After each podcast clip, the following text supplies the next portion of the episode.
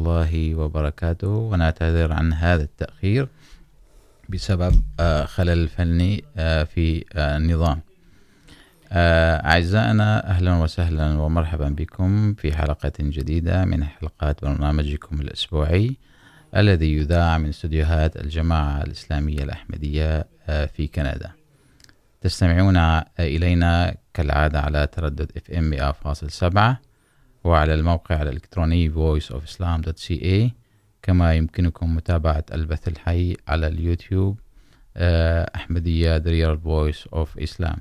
يمكنكم الاتصال على أرقام الهواتف 416 410 6522 واحد ثمانية خمسة خمسة، أربعة واحد صفر، ستة ستة ستة خمسة اثنان اثنان والرقم اثنان ثمانية تسعة، ثلاثة صفر أربعة صفر واحد صفر خمسة. آه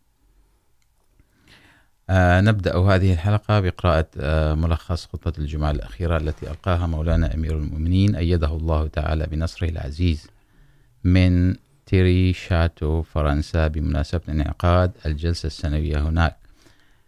حيث قال بعد التشهد وتلاوة الفاتحة بفضل الله تعالى تبدأ جلستكم السنوية.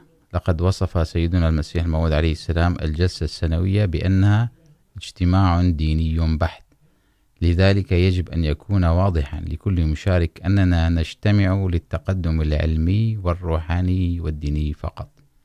وإذا لم يكن لدينا هذه القناعة فلا داعي للمجيء هنا. إن الإحصائيات تقول أن أتباع الأديان يبتعدون عن دينهم عن دينهم حتى المسلمين، تغلب عليهم الدنيا. نحن الأحمديون المؤمنون بإمام الزمان الذي بعثه الله تعالى لإحياء الدين وتجديده سنواصل مهمة إمامنا، فإذا لم نحسن حالتنا الروحانية والدينية والعلمية، فإننا لن نوفي عهد البيع. ففي الوقت التي تبتعد فيه الدنيا عن الله تعالى، سنقترب نحن إليه عز وجل، وسنعمل على أن نحن نقرب الآخرين إلى الله تعالى. يقول المسيح الموعود عليه السلام يجب أن يكون عندنا اهتمام بالآخرة، ولدينا خشية من الله تعالى، ونتسابق لنيل التقوى والحلم، ويجب أن تسود حالة الحب والتراحم والنشاط بين أبناء الجماعة. لا بد أن يهتم كل أحمدي بالآخرة لدرجة أن لا تكون للأمور المادية أي قيمة لديه. هذا تحدي كبير وبحاجة إلى جهاد كبير أيضا. إن الاهتمام بالآخرة لا يكون إلا باليقين الكامل بالله تعالى، وأن يكون حب الله ورسوله غالبا على أي حب، وأن نسعى لنيل رضا الله تعالى، ونؤدي حق عبادته، ونؤمن بأن هذه الدنيا فانية، ونبذل قصارى جهدنا للسير في دروب التقوى، ونتحلى بالتواضع، ونتمسك بالصدق، ونكون مثالا للغير، ونهتم بنشر رسالة الله تعالى إلى كل فرد، ونقدم الصورة الحقيقية للإسلام. عندها نكون قد وفينا بعهد بيعتنا، ونكون قد حققنا الغاية من بيعتنا وخلقنا. لقد ذكر الله تعالى وما خلقت الجن والإنس إلا ليعبدون ويقول المسيح الموعود عليه السلام إن الغاية من خلق الناس هي معرفة الله تعالى وعبادته والتفاني فيه.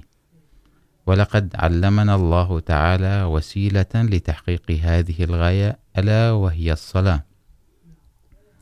ولقد وصف الله تعالى الملتزمين بصلاتهم بأنهم المؤمنون. فقد قال عز وجل إنما يعمر مساجد الله من آمن بالله واليوم الآخر وأقام الصلاة وآتى الزكاة. وقال رسول الله صلى الله عليه وسلم إذا رأيتم الرجل يأتي إلى المسجد فاشهدوا بأنه مؤمن. وإن أول ما يحاسب عليه المرء يوم القيامة هو الصلاة فإن كان هناك تقصير بالصلاة المفروضة فيسأل الله الملائكة إن كان يؤدي النوافل فيكمل بذلك النقص إن وجد. إن المصلين متحابين وقلوبهم مليئة بالرفق والحلم ويقدمون التضحيات في سبيل الله لأجل بعضهم البعض ويحرصون على خدمة الخلق ولا يسيئون لأحد ويشهد الناس على حسن خلق خلق خلقهم. هذا ما يجب أن يكون عليه الأحمدي.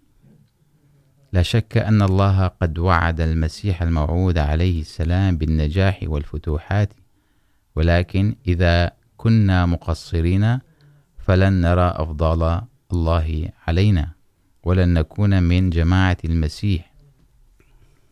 في هذه الجلسة يجب أن نحاسب أنفسنا ونتوجه إلى الدعاء ونصلي على النبي صلى الله عليه وسلم والمسيح الموعود عليه السلام. يجب أن يكون أبناء الجماعة صالحين أتقياء، لا يقومون بأي شر، ويلتزموا بقول الصدق، ولا يكذبون ولا يرتكبون أي فاحشة، ولا يخطر ببالهم أن يسيئوا لأحد، وأن يصبحوا طيبي القلب متواضعين قلوبهم طاهرة. لا يوجد فيها، لا يوجد فيها أي نوع من الخبث. ويلتزم بالصلوات الخمس ويجتنب الظلم والاعتداء وسلب الحقوق ويهجر مجالس السوء ولا يسيئون لأحد من خلق الله ويعاملون الناس بالرفق واللطف، لأن الله تعالى يريد أن يجعلكم جماعة تكون أسوة للعالم كله. في الصلاح والتقوى، ندعو الله تعالى أن يوفقنا، أن نؤدي حق بيعتنا وأن نستفيد من هذه الجلسة ما أمكن وأن نحسن حالتنا وأن نثبت دوما على الحسنات. آمين. أعزائي ننتقل آه إلى الفقرة التالية. واليوم إن شاء الله نستضيف معنا الدكتور علي البراقي. السلام عليكم ورحمة الله وبركاته. وعليكم السلام ورحمة الله. آه سنتطرق اليوم إلى موضوع آه إن شاء الله الاجتماع الذي يقام الآن وهو اجتماع مجلس أنصار الله ولكن قبل ذلك يعني أنوه إلى كلام أمير المؤمنين أيده الله تعالى بنصر العزيز في خطبة الجمعة لأن قد تحدثنا في الأسبوع الماضي عن أهمية متابعة خطب أمير المؤمنين.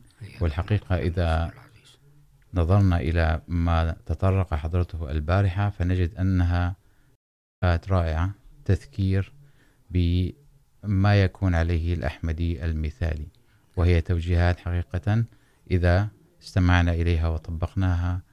يعني نكون قد حقيقة يعني نتبع تعليمات القرآن ونتأسى بأسوة الرسول صلى الله عليه وسلم. دكتور علي يعني يقام في هذه الأيام مجلس أنصار الله وهو يعقد سنويا. فحبذا لو نتكلم بداية يعني عن بدايات وتاريخ نشأة هذا المجلس. نحن الآن في هذا اليوم نحضر مجلس أنصار الله الرابع والثلاثون في كندا. وهذا المجلس لم ينشأ في البداية كمجلس بهذه التسمية إنما نشأ على شكل جمعية. فمنذ زمن المسيح الموعود عليه السلام أسس جمعية تسمى صدر أنجمن أحمدية، والتي يعرفها كل أخ أحمدي. وهذه اللجنة أو الإدارة هي التي تدير أمور الجماعة الإسلامية الأحمدية وتدير النظام بشكل عام، وتنظم أمور الجماعة بشكل كامل. كان في هذه اللجنة المولوي نور الدين القريشي والذي أصبح الخليفة الأول للمسيح الموعود. عليه السلام، وكان أيضا من أعضائها المصلح الموعود رضي الله تعالى عنه الذي أصبح الخليفة الثاني للمسيح الموعود عليه السلام. كانوا أعضاء في هذه الجمعية. ولكن بعد وفاة المسيح الموعود عليه السلام انتخب المولوي نور الدين رضي الله عنه خليفة أول للمسيح الموعود عليه السلام. في ذلك الحين أصبح بعض أعضاء الجماعة يتجهون اتجاها مخالفا لتعليمات الخليفة وخاصة أولئك الذين كانوا أعضاء صدر أنجمن أحمدية وكانوا يظنون أنهم هم علماء الجماعة وحتى تطورت أفكارهم وأصبحوا ما يسمى باللاهوريين وقد انشقوا وتركوا الجماعة يعرفها الإخوة الأحمديون هذه، و وكانوا يظنون أنهم في هذا ستنتهي الجماعة الإسلامية الأحمدية، ولكن الله سبحانه وتعالى قد منح الجماعة الإسلامية الأحمدية ظهورا وتفوقا، وقد انتهت جماعتهم هذه بشكل نهائي. وإن كانوا دائما هم يسمون أنفسهم أحمديين أحمديون لاهوريون. ففي أحد الأيام، في تلك الآونة المصلح الموعود رضي الله عنه رأى رؤيا أن هناك قصرا وأن هناك أناس يهدمون هذا القصر، جزء من هذا القصر. فسأل في الرؤيا من هؤلاء ولماذا يهدمون هذا القصر؟ فقالوا له هؤلاء الجماعة الإسلامية الأحمدية، ويهدمون القصر لأنهم يغيرون الأحجار القديمة ويضعون مكانها أحجارا جديدة. فيقول ألقي في روعي أن هذه الجماعة أن هؤلاء الناس الذين يكلمونني هذا الكلام هم الملائكة وهم يعملون هذا لرقي الجماعة. طبعا المصلح الموعود رضي الله عنه روى للخليفة الأول رضي الله تعالى عنه هذه الرؤيا، وخطر للمصلح الموعود بعد أن دعا كثيرا واستخار الله واستأذن الخليفة الأول رضي الله عنه أن يؤسس لعمل مجموعة من أفراد الجماعة. تكون مكونة من أفراد أقوياء الإيمان خادمين للدين يوفقوا ويكرسوا حياتهم لخدمة الدين. فهذه كانت فكرة بارعة جدا في إنقاذ الوضع للذين يعرفون ذلك في ذلك الوقت. كم شكلت أزمة هذه المجموعة الذين كانوا يسمون أنفسهم إداريون وعلماء الجماعة. وهم كبار السن طبعا، ويظنون أن لهم جاها وعزا غير الآخرين يعني. سمى المصلح الموعود رضي الله عنه هذه بجم... بأنصار الله. قال هذه مجموعة أنصار الله. نشر المصلح الموعود في الجريدة الوحيدة التي كانت للجماعة تتكلم باسم الجماعة في شباط عام 1911 مقالة بعنوان من أنصاري إلى الله الذي يعيدنا إلى الآية القرآنية التي أتى أتت بحق المسيح ابن مريم عليه السلام. دعا من خلالها أفراد الجماعة لأن يشتركوا في هذه الجمعية الجديدة ووضع لها شروط وقوانين دقيقة جدا تطور من أخلاق الأعضاء وتمنحهم المقدرة وقوة في الدفاع عن الإسلام. بعد أن قرأ الخليفة المسيح الأول عليه السلام الجريدة والمعلومات التي وضعت وأكيد يكون قد طلع عليها قال للمصلح الموعود رضي الله عنه أنا أيضا سأكون عضو في جمعيتكم هذه وسأكون عضو من هؤلاء الأنصار. وهكذا كان حضرة المولوي نور الدين الخليفة الأول رضي الله عنه أول شخص دخل جمعية أنصار الله فهو رقم واحد في هذه الجمعية. ثم تابع بعده الدخول أعداد كبيرة من كبار الصحابة. إذا هذه تشكيل هذه الجمعية كان نوعا من التحدي لهؤلاء المجموعة التي أرادت أن تفتك بالجماعة الإسلامية الأحمدية. يعني إذا لم تكن تسمى مجلس بعد لم تكن تسمى. لا. إلى الآن يعني كانت جمعية, جمعية. نعم. ثم انشئت رسميا كمجموعة أنصار الله. هكذا. نعم. طيب اذا يعني قبل ان ناتي الى يعني عن مكان وزمان تاسيس مجلس انصار الله الحالي لو نتكلم يعني كيف تم تنظيم هذه الجمعية يعني من قبل المسيح الموعود المصلح الموعود رضي الله عنه؟ طبعا المصلح الموعود رضي الله عنه يشكل جناح الشباب في الجماعة الإسلامية الأحمدية في ذلك الوقت. ودعا لأول لاجتماع أول أو ما يسمى باجتماع تأسيسي ووضع قواعد وقوانين هذه الجمعية. وتم الإعلان عنها كما قلنا وانعقد الاجتماع التأسيسي في السادس عشر من نيسان أبريل عام 1911 يعني لم يأخذ شهرين إلا وقد انعقد المؤتمر التأسيسي الأول أو الاجتماع التأسيسي الأول. خطب فيها المصلح الموعود رضي الله عنه وبين مقاصد هذه الجمعية وما هو توجهات هذه الجمعية. فمن أقواله في ذلك الوقت قال يجب عليكم أن تكونوا أسوة حسنة في تطبيق التعاليم التي جاء بها المسيح الموعود عليه السلام، وعليكم أن تقدموا الدين على الدنيا في كل حال من الأحوال. هذه التعليمات بينة واضحة. ثم عليكم أن تنشروا هذه التعاليم للآخرين أيضا بكل ما امتلكتم من قوة. إذا هون تبليغ. إذا تقوية النفس ثم التبليغ. ويقول عليكم أن تبلغوا الدعوة يوميا. ولو قضيتم فقط خمس دقائق في أداء هذه المهمة. شيء رائع. يبقى الواحد لكن يجب عليكم أن تؤدوها يوميا خلال ذهابكم وإيابكم إلى مكاتبكم وأعمالكم. كان الصحابة رضي الله تعالى عنهم في ذلك الوقت يعملون كلهم لصالح الجماعة. واليوم قد التقينا بأحد أبناء الصحابة، المسيح الموعود عليه السلام، وهو مسن فوق ثمانين سنة. وكان قد حدثنا مع الله عن هذه الأمور. وقال كنا كنا نتقاضى في ذلك الوقت، وصحابة المسيح الموعود خمسة عشر روبية. وهذا شيء يعني صح هو مبلغ إلى حد ما لكنه لا يكفي شيء في ذلك الوقت أيضا.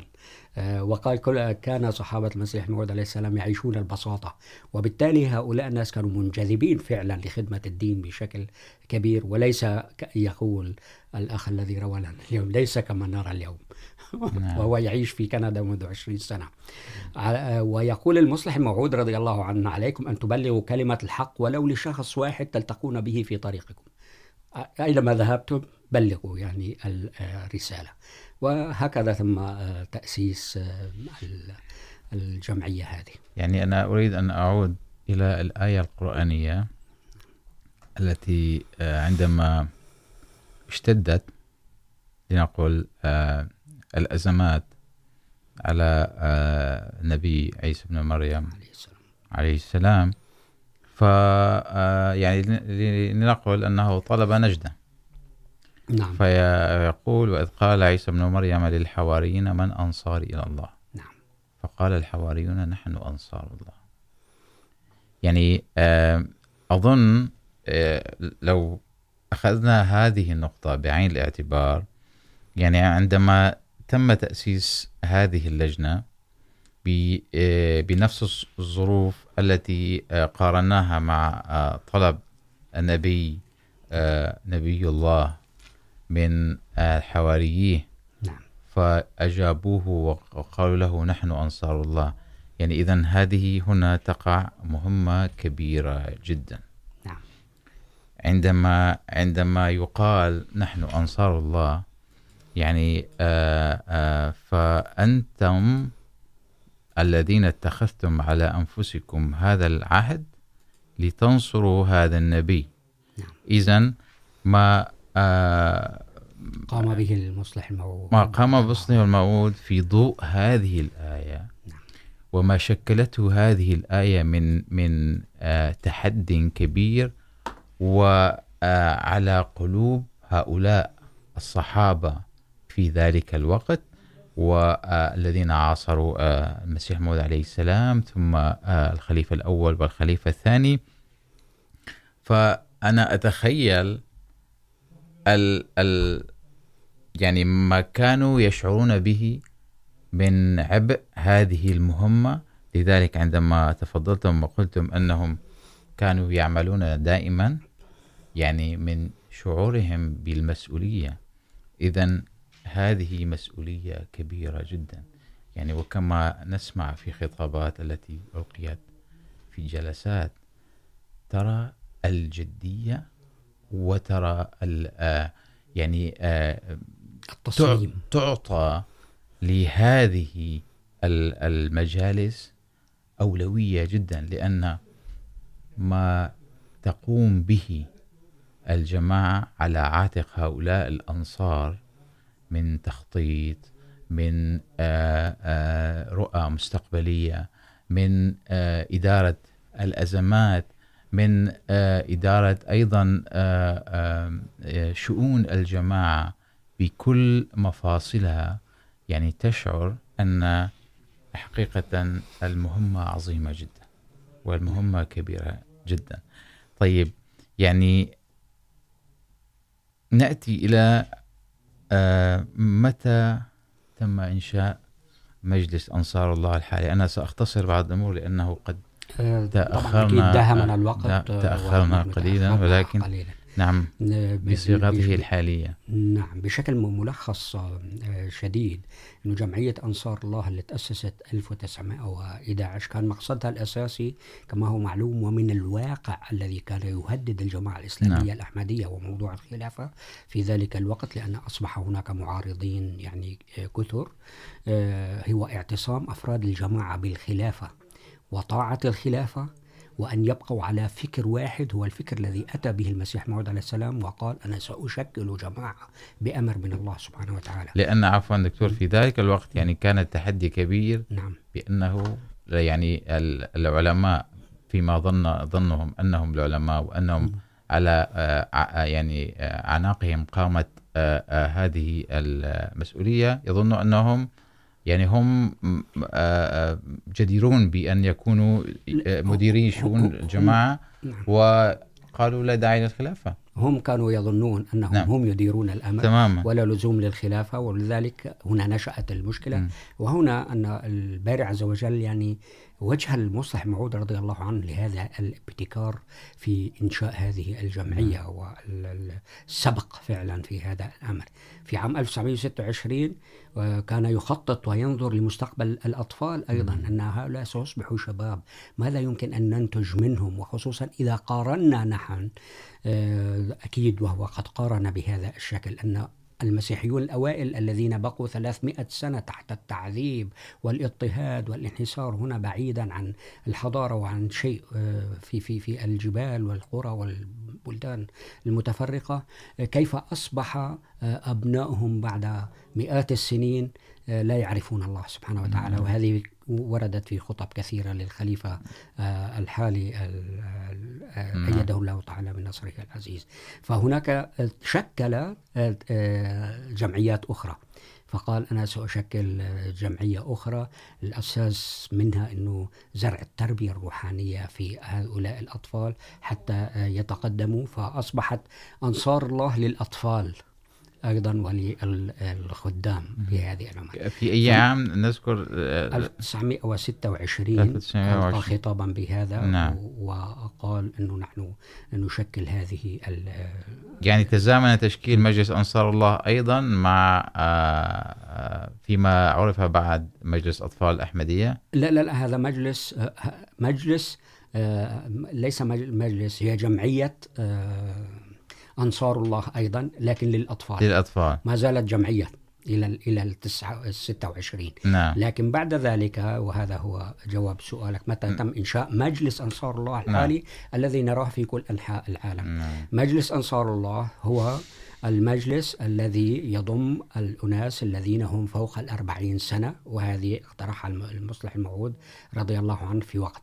عندما ازداد العمل على خدام الأحمدية بشكل أساسي في قديان وأصبح فوق استطاعتهم، أنشأ رضي الله تعالى عنه مجلس أنصار الأحمدية سماه لجميع الأحمديين الذين تجاوز أعمارهم فوق الأربعين سنة. خلاص فوق الأربعين. وهذا متبع إلى الآن. أعلن هذا المجلس في خطبته في 26 تموز 1940 وكان قد طلب منهم أن يكرسوا يوميا ثمان ساعات من حياتهم لخدمة الدين. وإن استصعب عليه الأم على الإنسان الأمر أن يكرس فقط ثلاثة أيام في الشهر. طبعا الذين كانوا يعملون في وظائف أو غيرها. كان أول رئيس مجلس هو الصحابي مولوي شير علي رضي الله تعالى عنه. لهذا المجلس النظامي الذي شكل في الأربعينات من القرن الماضي. وبعدها طبعا بزمن بعشرات السنين بدأ تشكيل المجالس. وحتى الآن نرى نحن أن المجالس الأخرى تقول المجلس رقم 35 45 أو شيء هكذا يعني من الأربعين وجاي. بعض الدول التي كان لها السبق وكبرت الجماعات تقصد فيها أن الم... أسست يعني تقصد المجلس السنوي؟ مجلس أنصار الله. أس... يعني ما لأنه... هو المجلس هو سنوي طبعا. المجلس سنوي يعقد سنويا نعم. هذا المجلس. وأصبح اسمه من 1940 أنصار الله والذي يضم من فقط الذين فوق الأربعين. لأنه رضي الله عنه أسس مجالس أخرى للأطفال والخدام والإماء أيضا. يعني تعقد هذه المجالس تقريبا أو تعقد سنويا مرة واحدة. كل مجلس يعقد سنويا مرة واحدة.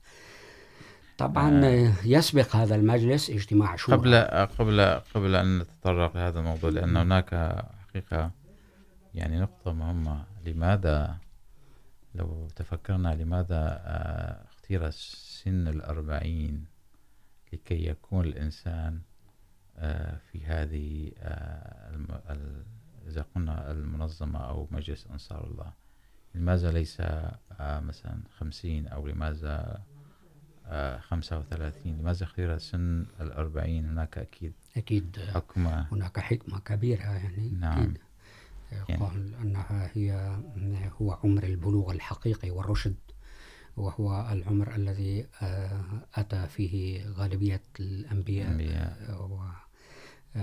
لهذا كانت يعني وأنا استمعت لعدد من الإخوة الذين كانوا خداما في التنظيمات. قد لا يكون أتيح لنا نحن في البلدان العربية أن نكون في تنظيمات مثل هذه لكن التقيت بإخوة في الولايات المتحدة الأمريكية. وعشت معهم سنتين تقريبا فمنهم من كان يقول الحمد لله هذا العام أنا أصبحت من الأنصار. وأنا من أنصار الله سبحانه وتعالى مع سيدنا المسيح الموعود عليه السلام. أقول أنا كثير يعني منشرح الصدر أني الآن في تنظيم الأنصار. لأنه هذا يضيف آه يعني عبء إضافي على النصير. نعم.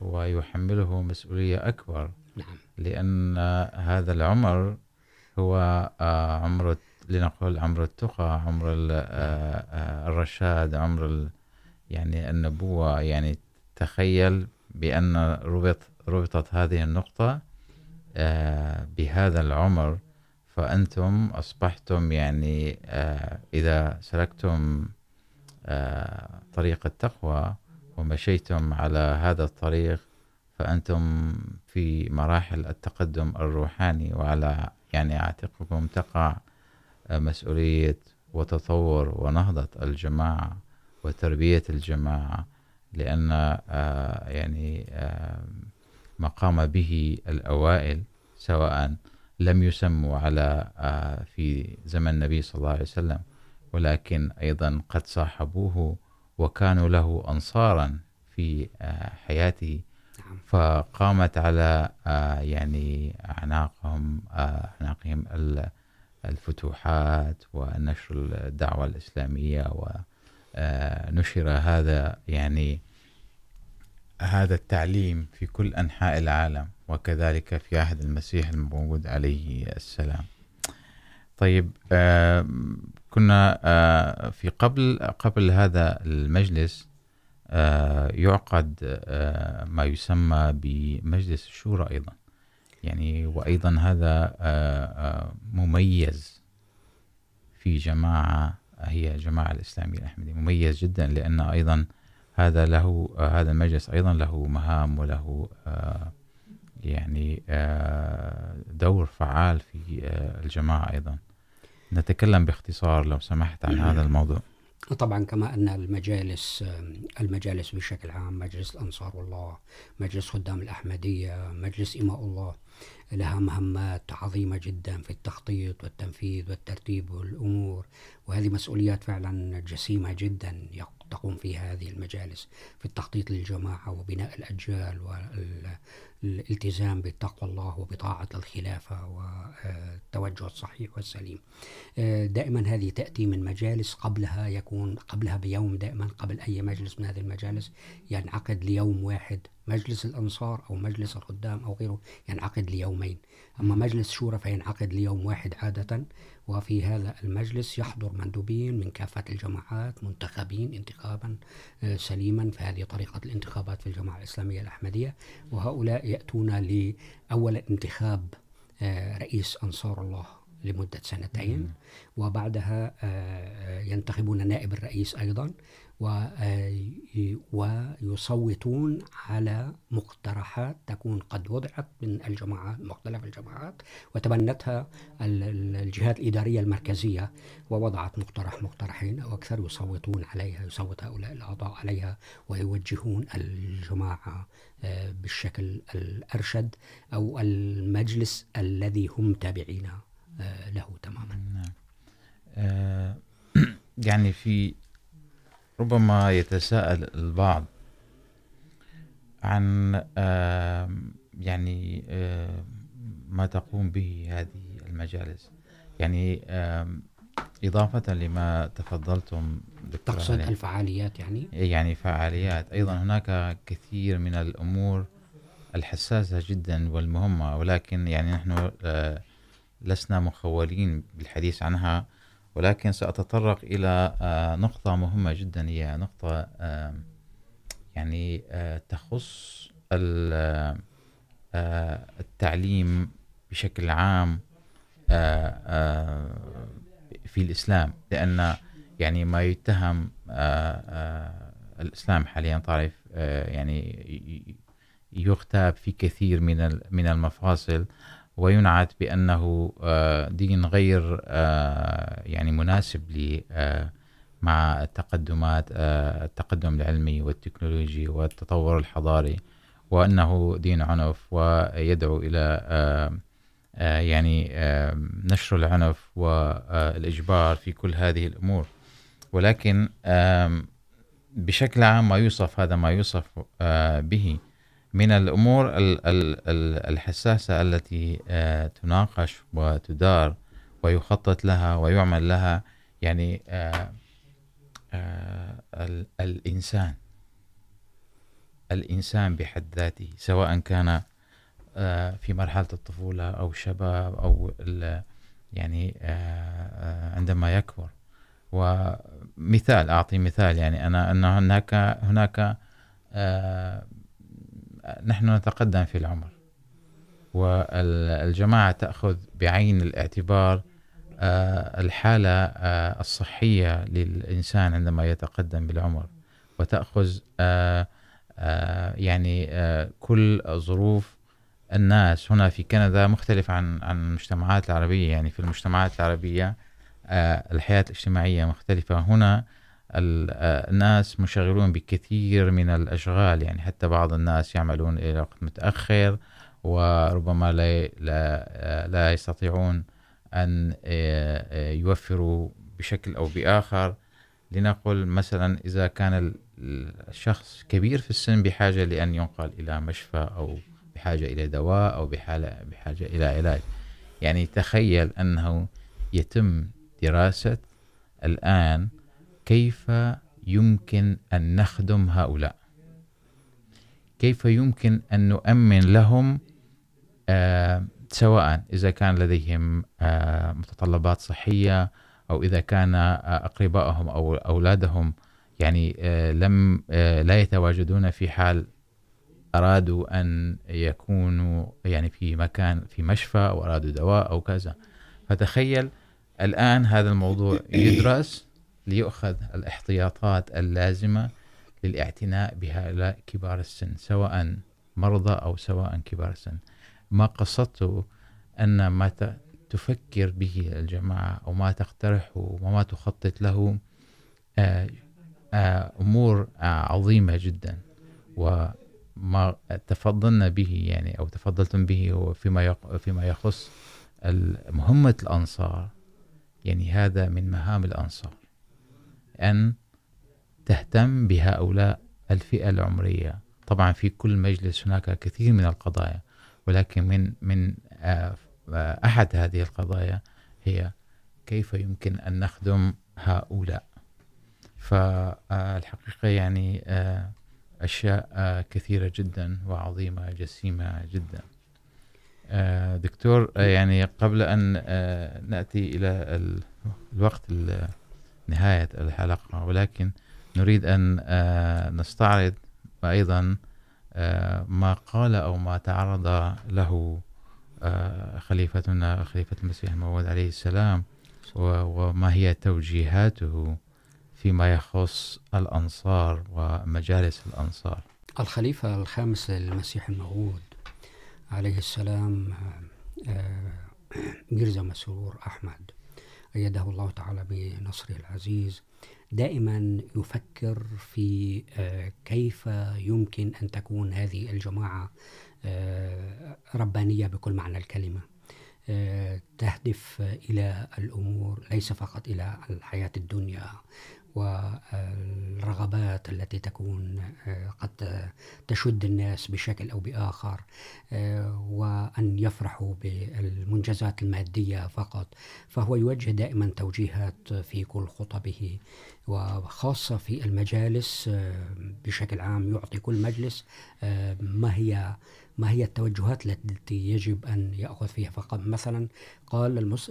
قال عندما أنشأ المصلح الموعود رضي الله تعالى عنه، هذا المجلس مجلس أنصار الله، فقد أنشأه بناء على دعاء أبينا إبراهيم عليه السلام عندما قال في سورة البقرة ربنا وابعث فيهم رسولا منهم يتلو عليهم آياتك ويعلمهم الكتاب والحكمة ويزكيهم إنك أنت العزيز الحكيم. أن هذه الجماعة التي يمكن أن, أن ربها الرسول صلى الله عليه وسلم والآن هذه الجماعة التي آخرين منهم هم أتوا من أجل أن يقوموا بالعبء هذا والذي أتى به المسيح الموعود عليه السلام مصداقا لنبوءات الرسول صلى الله عليه وسلم في أن هذه المجموعة تكون تعمل وتتعلم بما أوتي الرسول صلى الله عليه وسلم من علم وحكمة. وهكذا تكون بعيدة عن المغريات المادية تمام لأنها تخلق مجموعة من الناس الأتقياء الأناس الذين يحبون خدمة الدين.